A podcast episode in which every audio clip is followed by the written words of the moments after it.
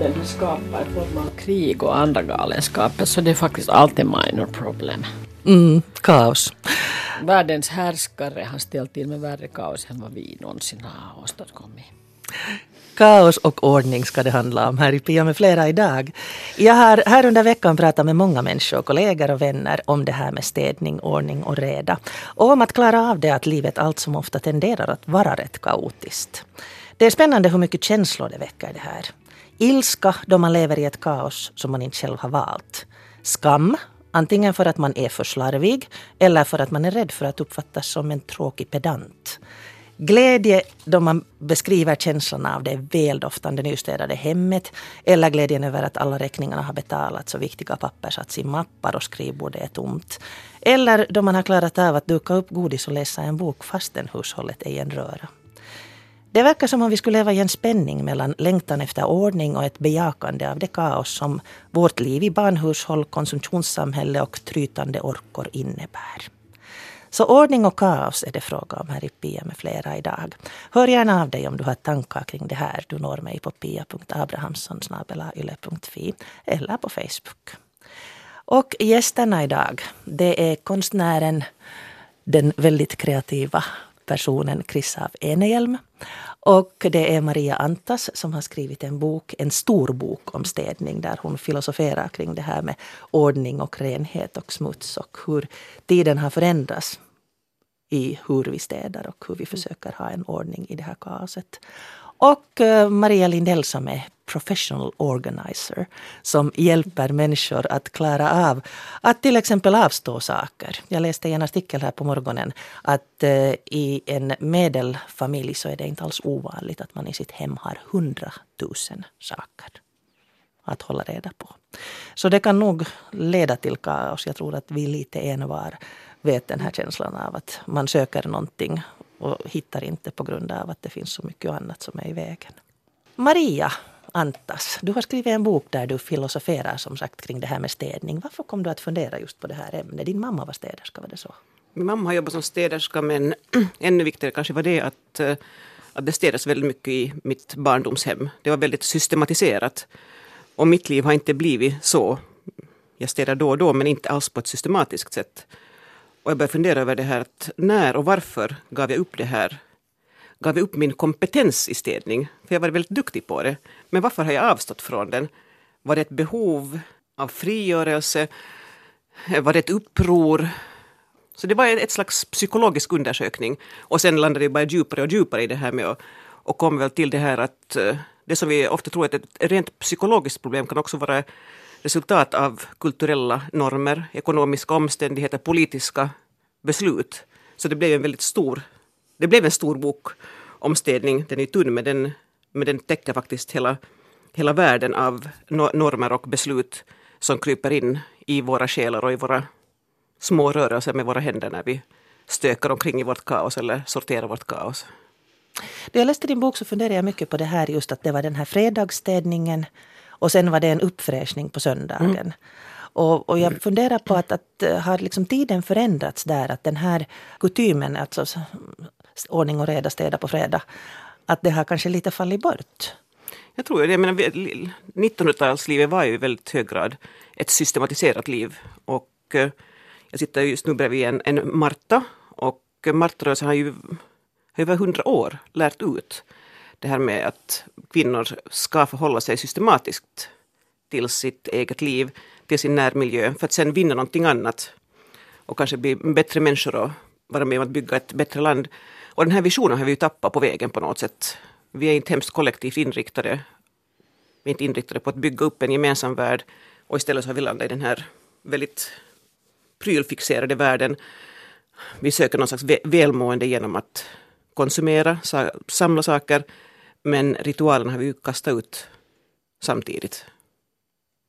Jag funderar också på det här att, att det att städa 1950-talet. Så det var ju mycket att också upprätthålla sakers um, användbarhet. Mm. Att, att liksom sköta om, vårda. Ja, värdefulla, värdefulla föremål för tidigare generationer var ju sådana som, som man vårdade för att de skulle gå vidare till följande generation också bordssilvret eller, eller servisen eller eh, kanske nu inte brödkaveln men mycket var tänkt för att faktiskt bevaras och användas väldigt länge. Och då måste man också ta hand om det. Därför ser jag kanske på städning idag också som ett ekologiskt projekt att så som vi ska ta hand om hela världen för att den ska bestå så har vi också, har vi också ett ansvar inför våra föremål. Att vårda dem väldigt nog, noggrant och eh, jag tänker, tänker på dem som om de var någonting som vi har till låns och, och ska ge vidare i gott skick. Och det är ju inte alls det som är fallet idag. Nej, Man köper från billighetskedjor, de håller ett par år. Mm. Sen är det ett problem att bli kvitt dem. Ja, och jag har just precis köpt möbler på Ikea. Det har jag aldrig gjort förr. Och jag sörjer ju för jag vet att det är möbler som inte kommer att kunna ärvas av mina barn. Det är, det är spånskivemöbler. Och jag skäms. Mm. Vi pratade med min väninna här om det att, att tidigare så fanns det en glädje i att till exempel göra någonting själv, att skapa någonting. Men nu finns det så mycket saker så det känns liksom en, en del av glädjen i att skapa någonting faller bort eftersom allt finns mm. i nog och över nog. Ja, glädjen att skapa själv, brodera sin egen duk eller tillverka någonting man behöver i köket, det, det är borta men eh, jag tror det, där handlar det mest om en, en förskjutning att uh, människor idag får samma slags kicks när de köper någonting. Och den är, och det är en väldigt snabb kick som man får. Jag menar att, att skapa någonting själv, det tar tid. Och det är den här stillsamma lyckan. Medan det att skaffa ett ting, det, det, det finns psykologer som säger att det handlar inte om, den lyckan handlar inte ens om det att man sen behöver använda det. Utan det här med att nu kan jag unna mig detta. Och det är så mycket vi behöver unna oss för att vi är så stressade och pressade och olyckliga, många av oss. Och det här ruset just när jag köper ännu en liten tröja åt mig. Eller ännu ett litet snyggt glas eller ännu ett snyggt kuddöverdrag. Så det, allting har blivit så snabbt på något sätt. Kortsiktig lycka och ganska lite ansvar. Du beskriver de här lakanen, överlakanen med de här handvirkade spetsarna. Du har faktiskt gjort det själv också. Mm, jag, har, jag har fantastiskt vackra vita lakan och en del av dem är gjorda av lin spunnet på den holmen där min släkt kommer ifrån. Och de är ju stumma eftersom påslakanen kom. Men sen eh, gjorde jag en innovation så att jag, jag virkade spets och fällde in det i ett vitt påslakan. Och det är väl något sånt som, vi, som fler och fler människor gör att uh, vi försöker åt, återvinna. Men saker och ting som är av god kvalitet de återuppstår på ett, på ett nytt sätt i en ny, ny form som passar den här världen.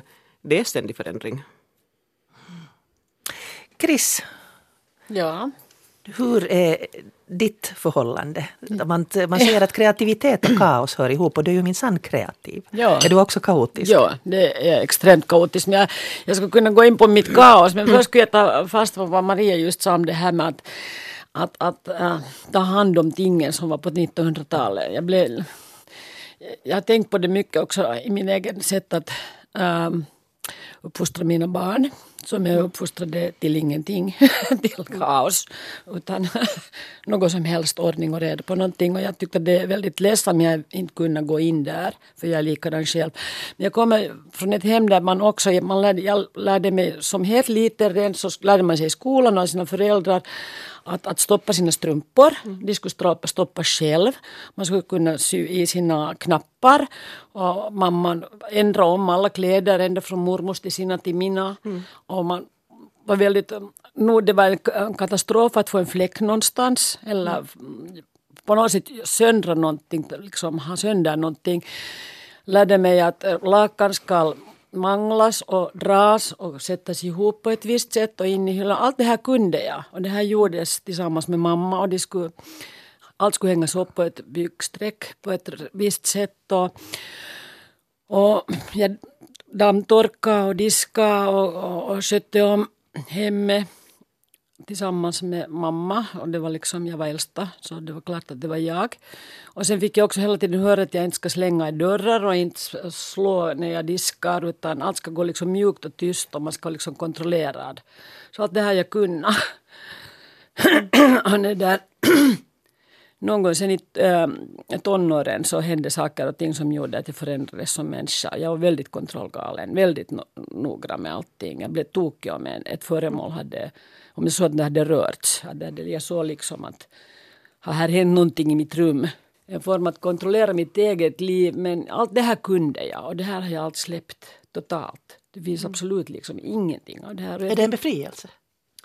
Säkert är det en befrielse på ett sätt men jag tycker också det är väldigt ledsamt att allt går bara sönder. Och, Mm. och jag, har ingen, liksom, jag har inte haft någon koll för jag har jobbat så mycket hela mitt liv och varit ensamstående mamma och konstnär med tio projekt på en gång. Dygnet runt jobbande i stort sett hela mitt liv.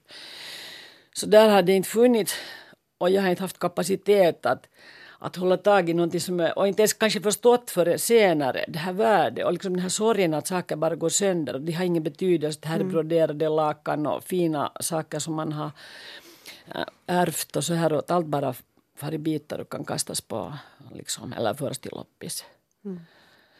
Så att det, det är en sån här ganska ledsen förändring. Någonstans det här att inte bry sig. Men det här, ja, jag är kreativ till max säkert. Alltså jag jobbar ju alltid med kreativa saker. Och är expert på att hålla många bollar i luften på en gång. Och jag har listor i huvudet. Jag behöver inte ha, jag skriver inte listor utan jag har dem i huvudet. Så jag kan ordna en fest för hundra och jag vet vad jag ska köpa och handla Och sådär. Och jag är jättesnabb och dynamisk. Men min sann är ju mitt liv ett kaos. Alltså det, det, det finns inte en börs som är på rätt... Jag har många börsar, för det, jag vet ingen börs vilken jag använder. Det är helt fullt med lappar och allt annat än pengar. Alla fickor är fulla med något skräp. Alla kassar är kaos. Äh, alla klädskåp är kaos. Och, och, äh, alla, äh, det finns liksom säkert 30-40 pappershögar. Allting kaos. Varenda bord är ett kaos. Allt är kaos. Men, men själv vet jag ju var allt finns. Så att allting går i sånt flow som har pågått hela livet. Så jag vet. Men skulle någon gå där in och göra någonting så skulle jag ju tappa fattningen. Då skulle ju ingenting mer fungera.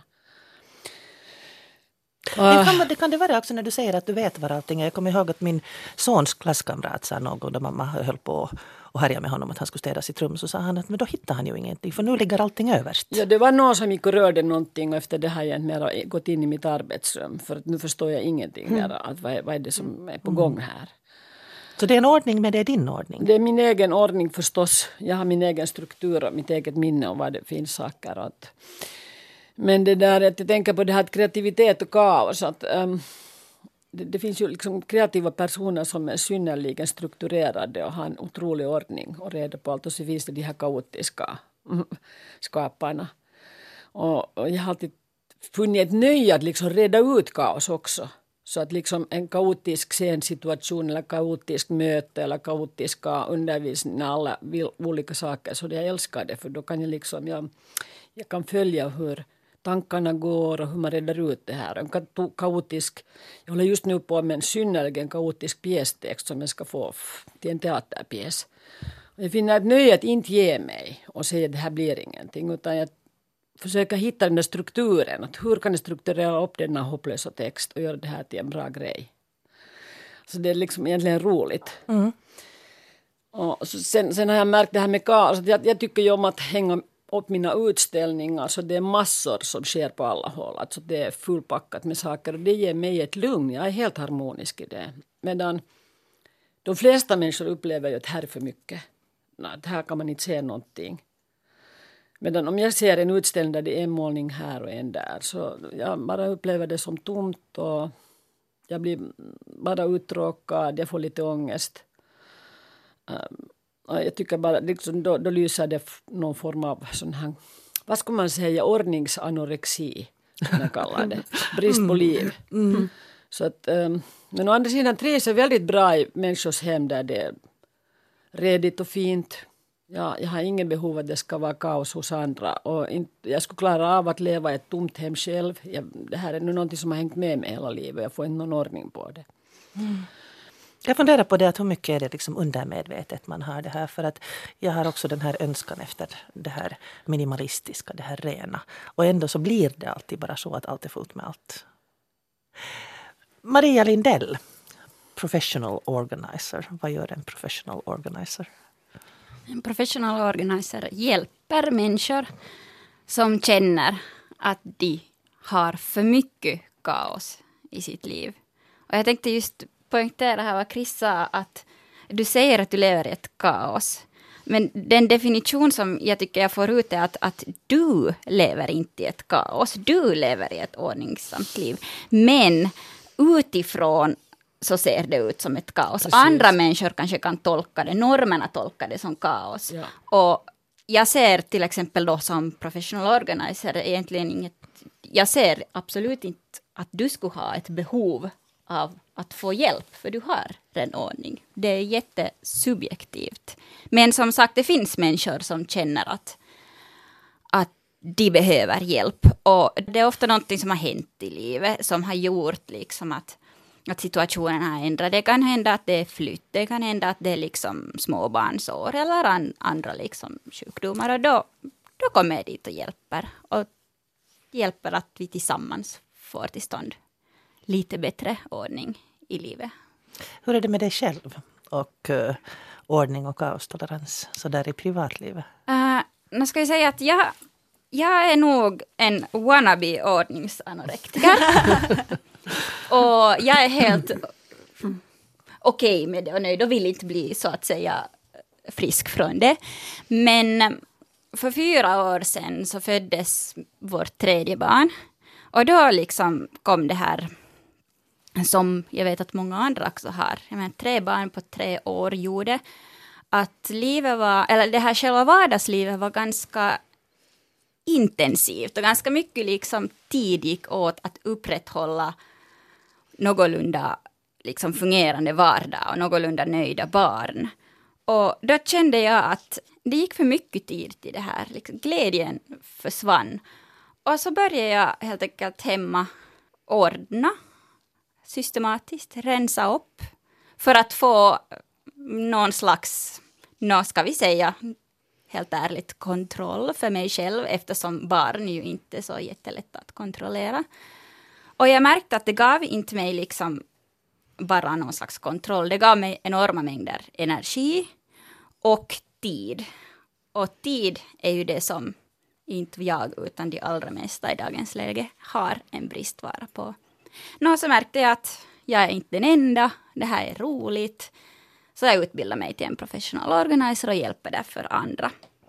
Eh, men mitt förhållande till ordning är som sagt, om jag skulle bo ensam idag så kanske mitt hem skulle se ut som en ordningsanorektikers hem. Men jag har valt att dela mitt hem med tre barn, en man och två katter. Och det är lika mycket deras hem som mitt, så vi måste alla samsas och kompromissa.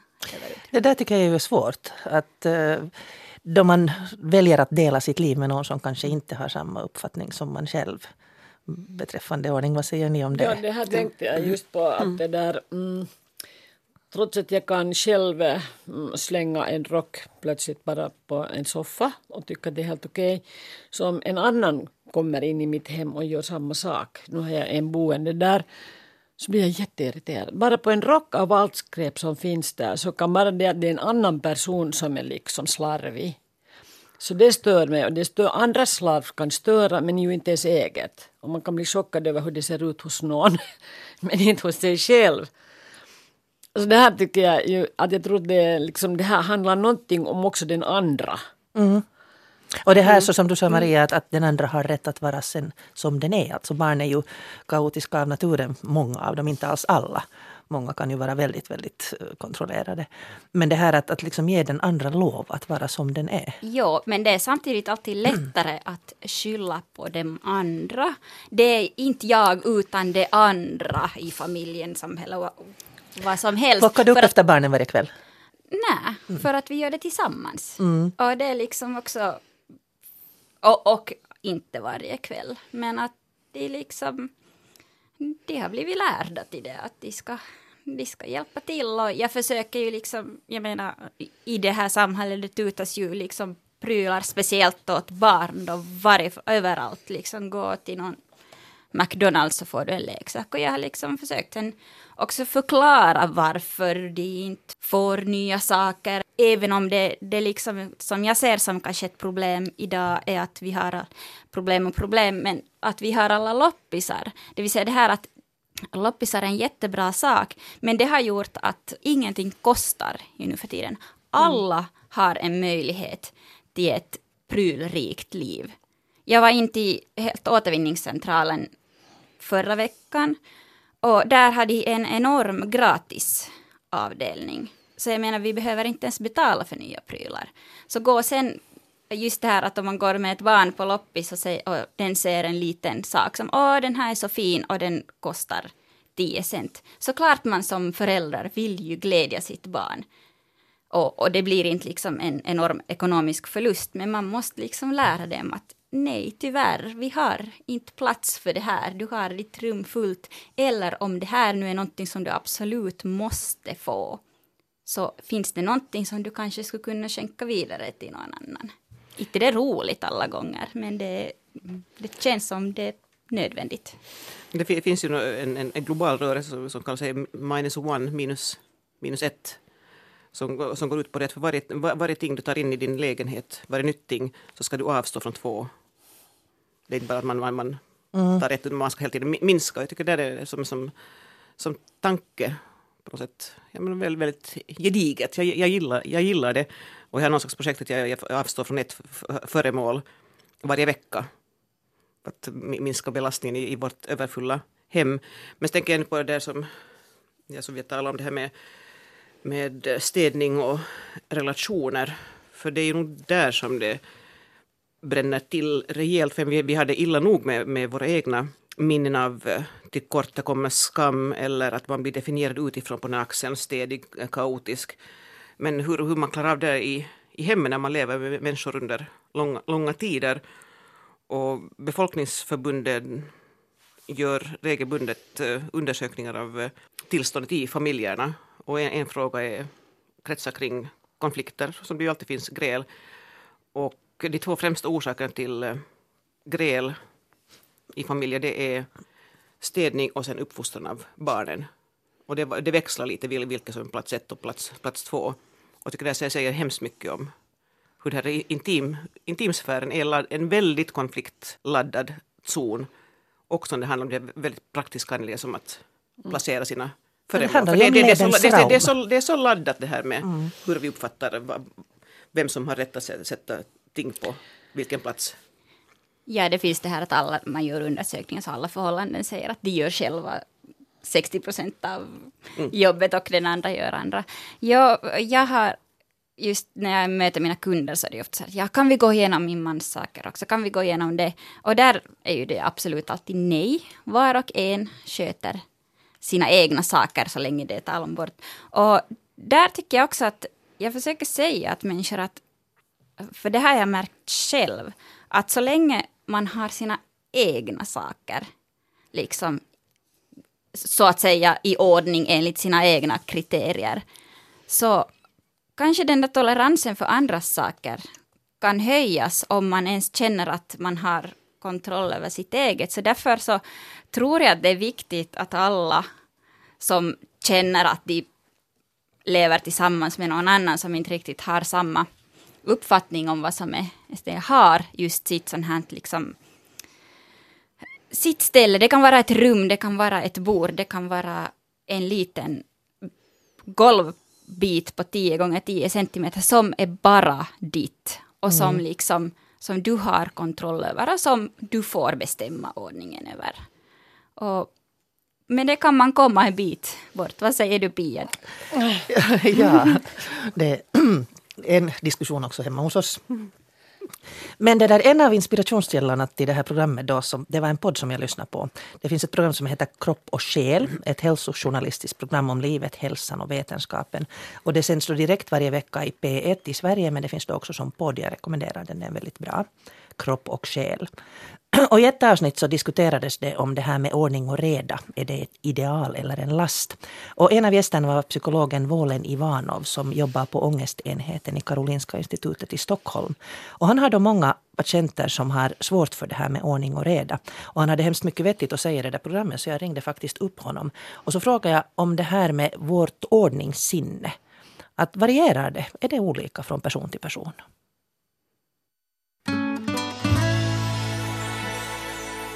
Det verkar det ju definitivt vara. Det finns ju de som är eh, jättebra på att hålla ordning i sitt hem och se till att det inte blir för mycket. Och så finns det då de i andra delen av spektrumet där de har extremt svårt för att hålla undan, göra sig av med saker som de inte använder regelbundet. Vilket då resulterar i ett, i vissa fall, väldigt belamrat hem. Vet man någonting vad det beror på? Ja, alltså som, som vanligt med oss människor så verkar ju eh, vi styras ganska mycket av uh, det vi ärver från våra föräldrar och våra förfäder, alltså de gener som predisponerar oss på olika sätt, att vi är olika bra på saker och ting. Så, så där verkar det definitivt finnas en effekt. Men i övrigt så, så vet vi inte så mycket. Vi vet ju att det finns vissa personer med en mer perfektionistisk uh, personlighetsstil och det är lite konstiga där att det, det, där kan slå åt lite båda hållen. Att vissa kan bli då väldigt pedantiska och duktiga på att hålla ordning och för vissa så kan det här bli lite de kraven de ställer på sig själva i kombination med svårigheter att uh, hålla ordning så kan det bli lite motsatt effekt att de, de inte orkar ta sig för att hålla ordning i sina hem. Och börjar de må illa? Ja, alltså det, det finns ju alla olika varianter men när det går lite mer, när det blir mer extremt så kan det bli problematiskt bland annat hos de patienter som jag träffar. Det är väldigt svårt för dem att använda hemmet till det det är avsett för till exempel. Du jobbar på avdelningen för ångest. Är det vanligt att man har sådana här problem? Att man inte orkar leva upp till sina krav på ordning och reda? Det beror på hur man definierar saker och ting. Jag jobbar ju med personer som är liksom längst ut på spektrumet kan man säga, de som har allra svårast för det här. Och det är de som vi kallar personer med samlarsyndrom eller med hoarding. Och just den varianten verkar finnas bland 2% av befolkningen ungefär. Men det är klart att om man tänker att människor i allmänhet i befolkningen så finns det säkert jättemånga som har mildare varianter av det här att man inte har lika mycket ordning som man önskar att man skulle ha. No, men om vi går till sådana här normala frågor i vardagen. Det här med att hålla ordning har väl också någonting att göra med hur man hanterar livet? Ja, eh, till viss del, men man ska nog inte göra en alltför stark koppling mellan det där. För det finns ju människor som inte har särskilt bra ordning, men som hanterar sitt liv på ett väldigt bra sätt. Och vice versa, de som, som har ordning hemma och som inte hanterar livet särskilt väl. Eh, men det är klart att för många så är det så att ja, det finns en viss, ett visst samband mellan hur bra man sköter vissa saker i sitt liv, typ ordningen, och hur bra man sköter andra delar av livet, typ jobbet och relationer kanske. Men det är ett samband som vi inte vet så mycket om så man ska vara ganska försiktig med att dra för stora slutsatser där. I dagens inredningstidningar så alltså, ser man ofta en sån här väldigt stor minimalism. Vad tror du att det beror på att det har blivit så trendigt? Ja, ja jag, jag, tror att man kanske ska akta sig för att dra för många psykologiska orsaker till den typen av trender. Jag tror att det till viss del förklaras, alltså att trender inom inredning, konst och så vidare, de lever lite sitt eget liv också. Alltså de har en ganska cyklisk utveckling där en viss trend blir en reaktion mot en trend som har föregått den. Och ibland så tror jag att det är så att man från den industrin snarare försöker tillföra ett djup till de trender som kanske inte överensstämmer med människors liksom, psyke eller psykiska hälsa och så. Alltså sådär att man säger att ja, den här trenden har eh, orsakats av att folk nu mår på ett visst sätt och därför så inreder de sin, sina hem på ett visst sätt. Jag vet inte riktigt om det är så. Jag tror att det kan ha också ekonomiska orsaker, att man vill visa att man har en god ekonomisk status genom att köpa mindre men köpa mer dyra saker och så vidare. Men man kan väl säga att de som, alltså att, att ha lite saker i sitt hem och ha överblick över sitt hem, alltså det som kanske ibland beskrivs som minimalism, det är klart att det är medför att man blir lite mer eh, generellt kanske blir lite lugnare och mindre stressad än om, man ha, än om man har ett väldigt överfullt hem där man har en massa saker som pockar på ens uppmärksamhet hela tiden. Många upplever ju att eh, den här mängden energi som man måste sätta på att till exempel städa blir för stor. I och med att vi äger mycket mera utrymme idag och mycket mera saker idag än vad man kanske gjorde tidigare. Vad anser du om det här hur väl kan man påverka det här, hur, var, var, man använder sin energi? Jag tänker på det att många människor till exempel upplever att för att eh, man ska kunna be gäster så bör man ha det ja, väldigt välstädat och man visar ja. upp på ett sätt en, en fasad, en, en, en slags teater med ja, presentera bilden av sig själv via sin ordning. Ja, just det. Ja, men visst, det är klart. Alltså, hemmet har ju blivit en väldigt stark och tydlig statussymbol som man gärna visar upp på olika sätt på, på Instagram, på Facebook, sociala medier. Och eh, när man bjuder hem folk så, så, ska det ju vara väldigt fint. Det finns lite tolerans för att det är lite skitigt och ostädat och så. Så visst är det en ökad press på, på folk i, idag att, att, att det ska vara fint. Sen får man inte glömma att det, vi har ju ganska goda förutsättningar för att hålla det rätt fint i våra hem eh, också. Vissa kanske äger mer saker. Vi har å andra sidan råd att, att betala någon som... De flesta av oss har råd att betala någon som tar hand om våra hem. Alltså då tänker jag framförallt på de som lägger en väldigt stor vikt vid hur hemmet ser ut. Den typen av personer har oftast råd att, att, att anställa någon som tar hand om det. Men däremot så tror jag att det också blir pressande för de personer som, som saknar förutsättningar att ta hand om hemmet av olika skäl. Ekonomiska, personlighetsmässiga, sociala och så vidare. För dem tror jag att det blir ännu mer stressande att, att jämföra sig med, med de här perfekta hemmen som vi ser på olika platser. Och det medför nog att man mår lite sämre också. Det finns ju en sån här tröstande tanke att mm. Eh, det att man har kaos runt sig också kan tyda på mm. kreativitet. Mm. Tror du man kan tro ja. på den? Ja, ja, ja, så som jag tänker kring det är att det nog finns ett samband där. Men att det inte riktigt är ett linjärt samband utan snarare kanske ett samband som där lite mer kaos kan leda till kreativitet. Men man når ganska snabbt till en punkt där kaos bristande ordning och förmåga att liksom planera, organisera och så vidare snarare medför en sämre förmåga till kreativitet. Alltså det finns personer som till exempel, man pratar mycket om de med ADHD, att de är kreativa och så vidare. Och, och kanske är det så att de som har vissa lindrigare svårigheter med impulskontroll, de får mycket nya idéer, eh, nya tankar och så vidare, att de kanske är mer kreativa. Men det finns också de som har väldigt svårt att hantera sin sinnevärld och att inhibera impulser, eh, till exempel personer med schizofreni. Och där ser man snarare att de, de, är, de inte är särskilt kreativa och de har svårt att ta sig för saker. Så jag tror att sambandet finns, men efter en viss punkt liksom, så blir sambandet snarare inverterat. Det motsatta, att ju mindre ordning man har, desto sämre blir det. Mm. Ännu till det här ordningssinnet, kan man träna upp det? Absolut, det kan man göra. Om man med ordningssinne menar vissa konkreta beteenden som att planera, organisera, lägga upp planer, eh, se till att saker och ting blir gjorda. Det kan man göra. Det kräver ju en hel del energi och beslutsamhet och att man ser ett värde i att, att göra det. Eh, men vi människor är ju ganska flexibla och plastiska varelser så, så visst kan man göra det på olika sätt. Och det är bland annat sånt som vi gör i våra behandlingar, att vi lär ut strategier till personer som har väldigt svårt med det här eh, för att det ska bli lite, lite lättare eh, för dem att hålla ordning i hemmet.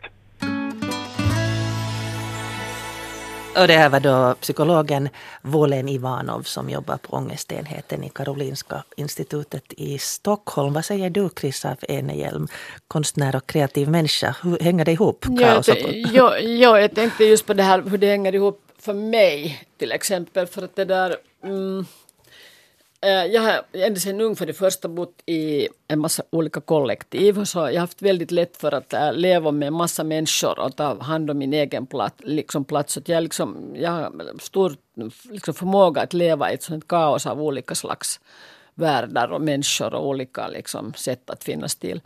Men mitt eget hem som jag nu har bott längst i så är, är megastort. Det är närmare 200 kvadrat fyllt med kreativitet. Så jag har liksom inte haft någon principer för hur saker och ting ska vara men jag har liksom, min utgångspunkt har varit att någonting som handlar om lek. Det handlar om att skapa en magisk kreativ plats som är full av lek och äventyr och möjligheter. Alltså min, mitt hem har aldrig varit en utställningsplats utan det har varit det har varit en lekstuga.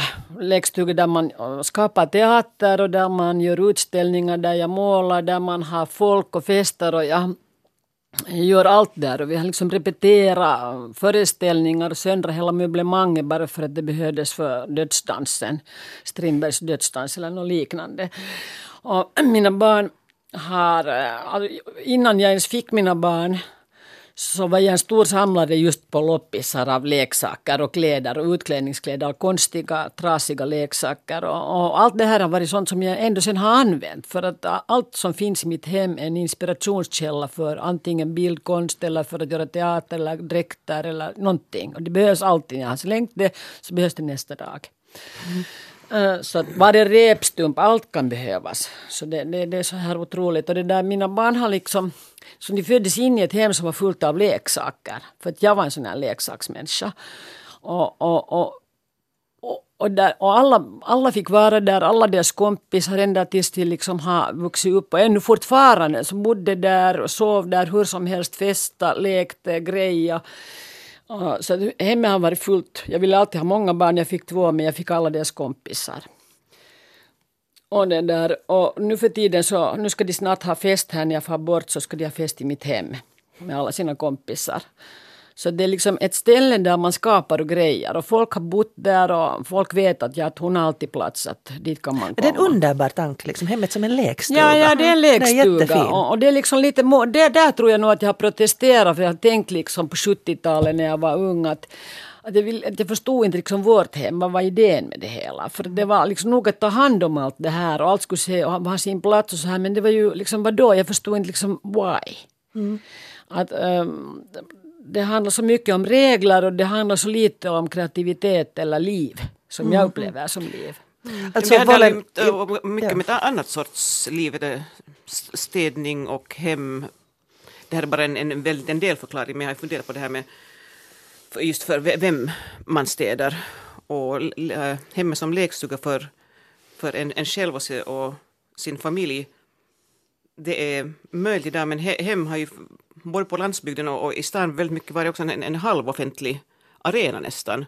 Så, så länge det var, fanns den här kulturen med att man spontant kunde besöka varandra, det, det, det finns ju inte mera. Nej. Och då fanns det den här sociala kontrollen och eh, man behövde visa upp någonting. Det var, det var det som var antagligen en, en dimension av din, din mammas städning. Att, eh, man, ja, visa upp för vem? Några få släktingar. Ja. Mm. Men, men, men nu det, har jag ju, mitt nog. hem är ju fullt av folk. Mm. det kommer, vi har alla tänkbara möten. men alla var präglade av andra normer då mm. också. Volena Wernov talar ju här om just det att, att det, uh, man, man liksom presenterar en bild av sig själv. Mm. Och du Maria Anta skriver i din stora bok om städning om också det här hur man nu för tiden förväntar sig att folk åtminstone ska ringa på först före de börjar komma oanmälda så man mm. hinner göra katastrofstädning. Mm. Men, men det här som, som liksom en en presentation av en själv. Men det är hemskt roligt det här för att jag har en granne som är exakt likadan. Det är helt otroligt. En, en, en granne så när jag kommer hem så vi har exakt samma inredning, samma stil och det är ni vet Afrika, Asien-linjen och mm. plus allt sen all, all, alla kulturer. Vi har exakt samma smak. Så sen om jag behöver plötsligt göra en pjäs att nu skulle du behöva en, en, en vad heter det, samovar. Ja men jag har tio samovarer säger han. Ja men då går vi ner till källaren, ett av hans alla rum, så nu där finns just de här samovarerna. Låter underbart. Jag tycker, men jag tycker att det är lite kontroversiellt det här att liksom för det första ett hem är ju det är ju ditt hem, du ska få ha det som det är. Mm. Men det är liksom det känns att det nu för tiden är ju det här med att att städning och allt det här, det, det, liksom, det är inte bra. Därför att liksom, uh, he, he, vad sägs det, hellre ett liksom Hellre, hellre skit i hören än ett rent helvete. helvete. Ja. Mm. Att om du har ett, om du har ett, liksom, ett smutsigt hem, är det direkt liksom ett tecken på att du är en fiffig människa som sätter tid på mycket viktigare saker. Uh, Medan om ditt hem är då nypolerat så är du en rigid människa som inte tänker på något annat. Och samtidigt, uh, det här är liksom, tycker jag, en grundtanke som finns. Medan samtidigt så är det just det här att folk liksom måste ändå städa för att folk liksom får gäster. Och det här med att, att få hem gäster, så jag tycker att det är jätteofta man hör det här att, att man vill inte ens att folk kommer spontant mm. för att mm för att liksom tänk om din, man nu inte har det så representabelt. Och varför tänker man inte istället att om man själv går hem till någon annan, hur reagerar man då? Jag åtminstone, jag talar personligt, men jag går ju ofta hem till människor, liksom, vi talar om vänner och bekanta, för att umgås med den här människan. Mm. Och bästa fall kanske till och med få en kopp kaffe. Mm. Uh, jag går ju inte dit och umgås med de här, de här sakerna. Så varför skulle andra människor komma så till hem till en? Mm. Man borde tänka lite mera det, det är jättekänsligt. Här, jag, måste, ja, jag måste passa, upp att ta, ta, passa på att ta upp den här KonMari, alltså. Mm. Uh, Marie Kondon, en japansk städguru, som då påstår att om man städar en gång ordentligt så att man faktiskt fysiskt håller i varenda sten grej i sitt hem och frågar att vill du stanna kvar eller tack för det här och du får gå vidare. Och sen behöver man inte mera ha problem med det här. Du Maria Lindell som är professionell organisatör, tror du på det här? Uh, hon skrev, det är, jätte, det är en jättebra bok, jag rekommenderar den också, på samma sätt som den här, en stor bok om städning, men uh, det är jättemycket bra i den boken. Men det som jag tycker att lite problemet i det här tankesättet är att det här um, hemmet och dess behov förändras ju med tiden. Det, vilka behov du har när du är 20 och vilka intressen, vilka hobbyn, vilka, vilka saker som är viktiga i ditt liv. Kanske annorlunda när du är 30, 40, 70. Och då, liksom, då måste det göras flera, flera gånger om. Men det som jag tycker att är liksom det bästa med hennes så här teser är det här att, att man ska endast, eh, just att det går ju grunden ut på att man ska endast spara de saker som ger en själv glädje och resten ska slängas. Och det som jag tycker att det är bra är att det som man ofta borde poängtera och fokusera med, mer på är att glädjas över att de saker man har och vad man vill ha. Nu sätts det så jättemycket poäng i det här med rensning. Liksom all energi på de där sakerna man inte vill ha. Att just, just det här med en sak bort om dagen till exempel. En sån här. Så det är liksom, all fokus sätts på det som är bort. Istället för att man ska liksom kanske Så som Chris här hämtar fram, att glädjen ja, över att vad man har. över vad man har. Och det är det som mm. jag, om jag möter till exempel, går hem till kunder, kan bli lite, som jag ofta påpekar, är att om de öppnar sina skåp och visar, åh titta, den här liksom servisen är från, från min, min mormors mor, den är det vackraste jag har, det här vill jag aldrig bli av med. Så då kan jag fråga, men varför är den nerpackad i en låda? Varför har man inte den framme på liksom hedersplats? Ja, vad säger du Maria Antas, de här lakanen som är gömda i skänken? Mm, det ju den här visionen av, av, av att göra något kreativt av dem. Jag skriver om det i boken också. Jag tycker fortfarande om den här bilden som jag, som jag hittade på med en väninna i Borgo. Jag är hemma från Borgo. Att just ta, ta fram de här lakanen med de fantastiska broderierna och spetsarna och sen skulle man göra en installation i Gamla stan i Borgå. Häng, mm. Hänga upp den på tvättlinor. För man, det finns ju inte tvättlinor heller mer i dessa dagar. Man tvättar ju inte eller man sätter inte ut tvätten på tork på gårdarna som förr. Och jag menar, allt det här med hur hela vår arkitektur och vardagsmiljö har förändrats, det är ju också ett tema i sig. Men spänna upp tvättlinor över gränderna i Gamla stan och sen hänga upp de där lakanen som blåser i vinden om man skulle få gå mellan dem och dofta på ren bomull, solblekt och se, se genom de broderade hålen, de virkade spetsarna. Och det är ju så som det, de här föremålen borde man ju faktiskt älska. Det, det, det, tycker också om den här, det här ord som Chris använder om hemmet som en lekstuga. Att man faktiskt, just, eller som du säger Maria också, att, att man ska känna en glädje, barnslig glädje över det som faktiskt är fint. Mm. Och, nu har, och, och det här med att hela tiden definiera sig själv via problem. Hälsan som ett ständigt projekt, där, där ska man också reducera och reducera, man tar bort vete och och, och kolhydrater och allt det här. Man tar bort och tar bort. Och vi är så stränga mot oss själva samtidigt som vi lever i överflöd och har nojor av det också.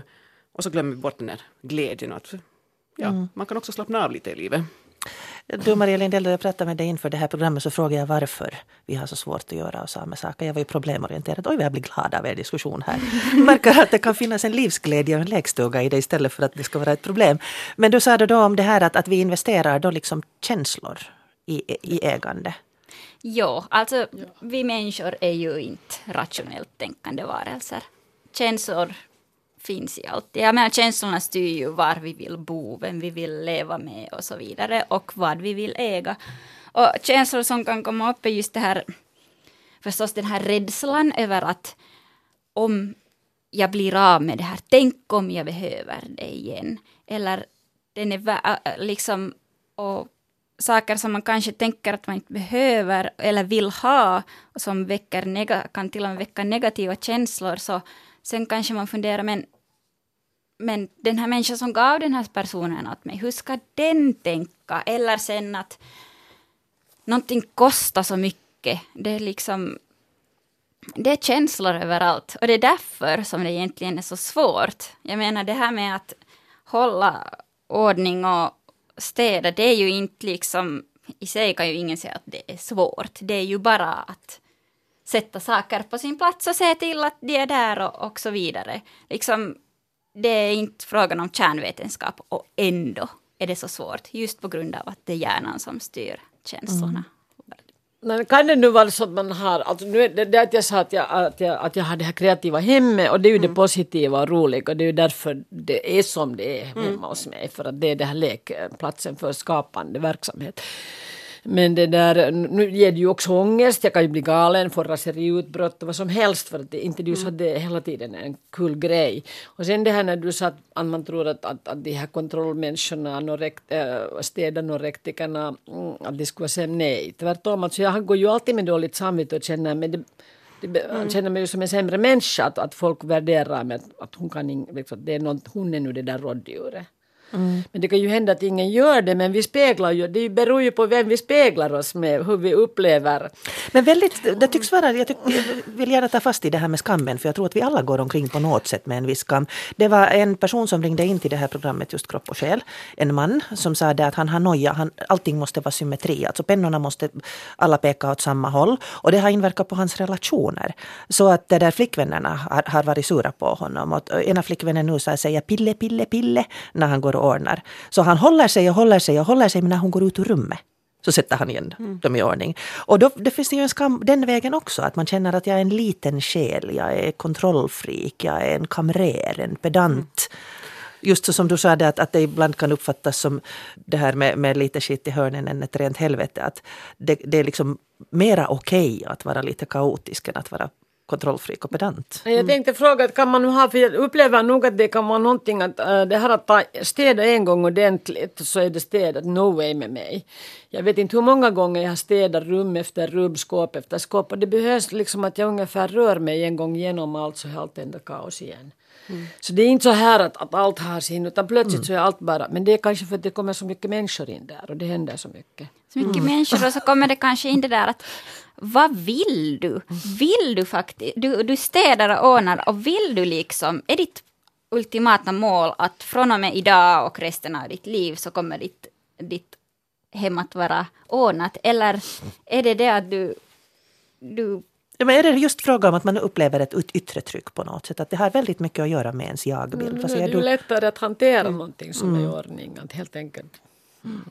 Men jag ska säga att jag är nu i den åldern att jag, jag håller på att bli, liksom, jag har ju mindre kvar framför mig än jag har liksom äh, förut haft. Så att det liksom, jag håller ju på att fundera igenom varenda sak noggrant. Och nu ska jag göra mig av, jag ska göra mig av med det mesta. Och jag blir nu plötsligt av med mitt hela hem och jag har ingen aning vart jag ska flytta. Och det är liksom en stor process att liksom besluta sig för, oho, jag måste göra mig av med allt i princip. Mm. Mm. Ibland känns det som det skulle vara himla lätt att bara äga så mycket som ryms i en ryggsäck. Men Maria Antas? Mm. Jag, jag testade på det med att leva kappsäcksliv för, för, förra året när jag, jag flyttade runt väldigt, väldigt många gånger. Men eh, när jag var ute med, med boken och då har jag talat om den här i Finland men sen också i, i Tyskland. För det kom ut för ett år sedan på, på tyska. Och eh, märkligt nog, det, det, och jag tror vi måste bara ut här det att vi lever med olika sanningar samtidigt och vi skäms för lite olika saker, olika tider i, i vårt liv. Men oft, långt ofta har det, har det hänt att människor efter programmet har kommit fram till mig och tackat mig för att de känner sig upprättade. Därför att de är sådana som tycker om att städa. Och eh, de har lärt sig att skämmas för det, att de tycker om att städa. För, det, för att kaos och kreativitet kombinationen har också ett, ett väldigt starkt värde för många människor. Och jag tycker det här har varit ganska, ganska rörande med de här människorna som i hemlighet måste säga att de, de tycker faktiskt om att städa. Och det var det här som jag hittade också i arkivmaterial med städberättelser.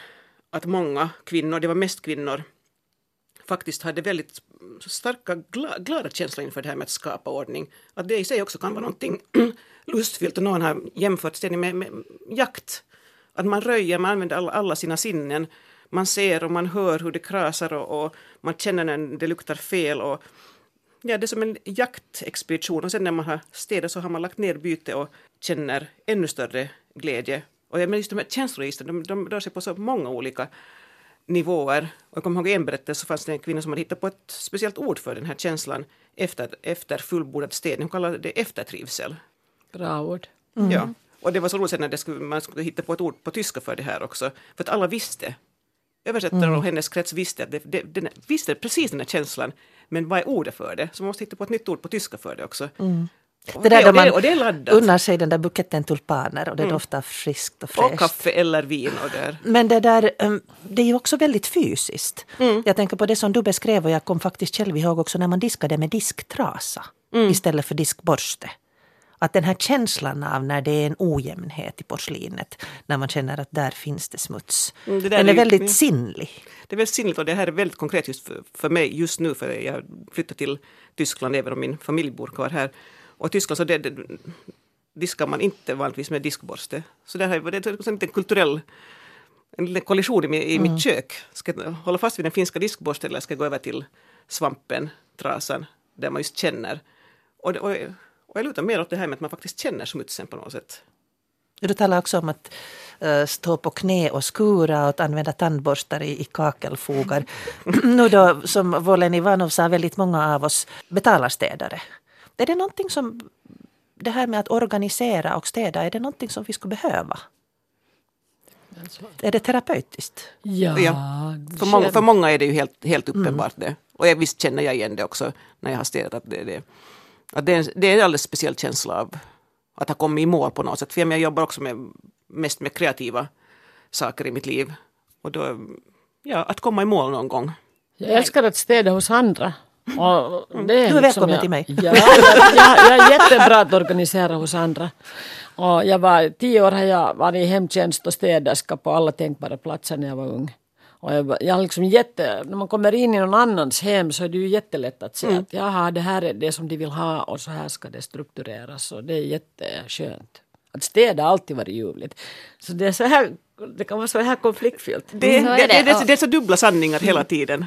Men det som jag tror att just det här med att städa och att organisera, så det är ju också att det arbete man gör, så det är ju faktiskt någonting konkret och du ser faktiskt resultat i ditt jobb. Jag menar nu för tiden så jobbar alla så- mycket mera med liksom med Abstrakta. saker som är abstrakta och samtidigt som det finns liksom det här informationsflödet som vi lever i, det tar ju aldrig slut. Så du får ju aldrig, du blir ju aldrig färdig med, med liksom ett projekt. Medan samtidigt om du då skurar ett golv eller organiserar ett klädskap, så i, oftast kan du liksom säga att nu blev det färdigt. Det är sen en annan sak om det håller i, i en timme eller i flera dagar, men för tillfället har du fått en tillfredsställelse att nu är jag klar. Och i den situationen så tycker jag det är just som du har talat om tulpanerna, att jag menar man ska också komma ihåg och belöna sig själv. Man ska liksom klappa sig själv på axeln. Nu har jag varit duktig och koka den där koppen kaffe eller gå efter den där pulken och ligga där på soffan och bara njuta. Plus att jag tror att, att det, med, medan man städar så händer det också något. Det är som att gå på gym. Det, det utsöndras hormoner medan man gör för att kroppen arbetar. Kroppen mår bra att arbeta och, det, och det, då belönas vårt, vårt sinne också. Och många gånger kan det kanske vara, jag, jag, bruk- då när barnen var små så sa jag städat ute, städat inne, städat i hjärta, städat i sinne. Att det kan ju vara en, man kan ju få flow i sina tankar också medan man städar. Nu börjar tiden ta slut och vi har inte alls hunnit prata om att det här är en kvinnogrej och vi har inte hunnit prata om hamstrande. Och, men det finns mycket kvar. Du som lyssnar på det här kan säkert fortsätta vidare med eh, någon som är nära dig. Men är det någonting ni vill säga nu? Vi har någon minut kvar. Chris? Ja, men jag, jag, jag lärde mig att, göra det roligt med städande från ett, jag såg en film om ett japanskt folk som har väldigt jobbigt. Och de gör alltså sina arbeten så de gör liten del av en sak och så gör de en annan sak och så gör de igen en tredje sak och sen går de tillbaka till den första så det är så jag städar. Jag flyttar alltid ett ställe, sen gör jag någon annan liten sak och så gör jag där och liksom, så går jag tillbaka. Så på det sättet så blir det sån här, det är kreativt och inte monotont. En dans. Så det, är en, det är en dans. Medan jag skulle igen vilja säga att just som jag ofta säger till mina kunder också, att hej, nu kommer jag på besök, det här kommer verkligen inte kanske att vara dina livs roligaste timmar eller liksom så här. Det är att städa och organisera, fast vi talar om här att det kanske ger upphov till endorfin, men så inte det är ju det roligaste man vill göra i livet. Men det kommer eftertrivsel. Men det kommer eftertrivsel och det kommer tid. Man sparar tid och sen kan man göra med det man, vad man vill med det. Jag tänker på, på en situation för, för tio år sedan. Jag och min man blev ombedda att bli gudföräldrar åt ett litet barn. Och tittade på föräldrarna, väldigt stint och strängt sådär som en blivande gummor ska göra. Så att jag har ett villkor. Och man så att de hö- höll andan och sa ni får aldrig städa förrän vi kommer på besök. Underbart. Härligt. Tack ska ni ha, Chris Avenehjelm, Maria Antas och Maria Lindell. Och du som lyssnar på det här, du når mig på pia.abrahamssonsnabelayle.fi.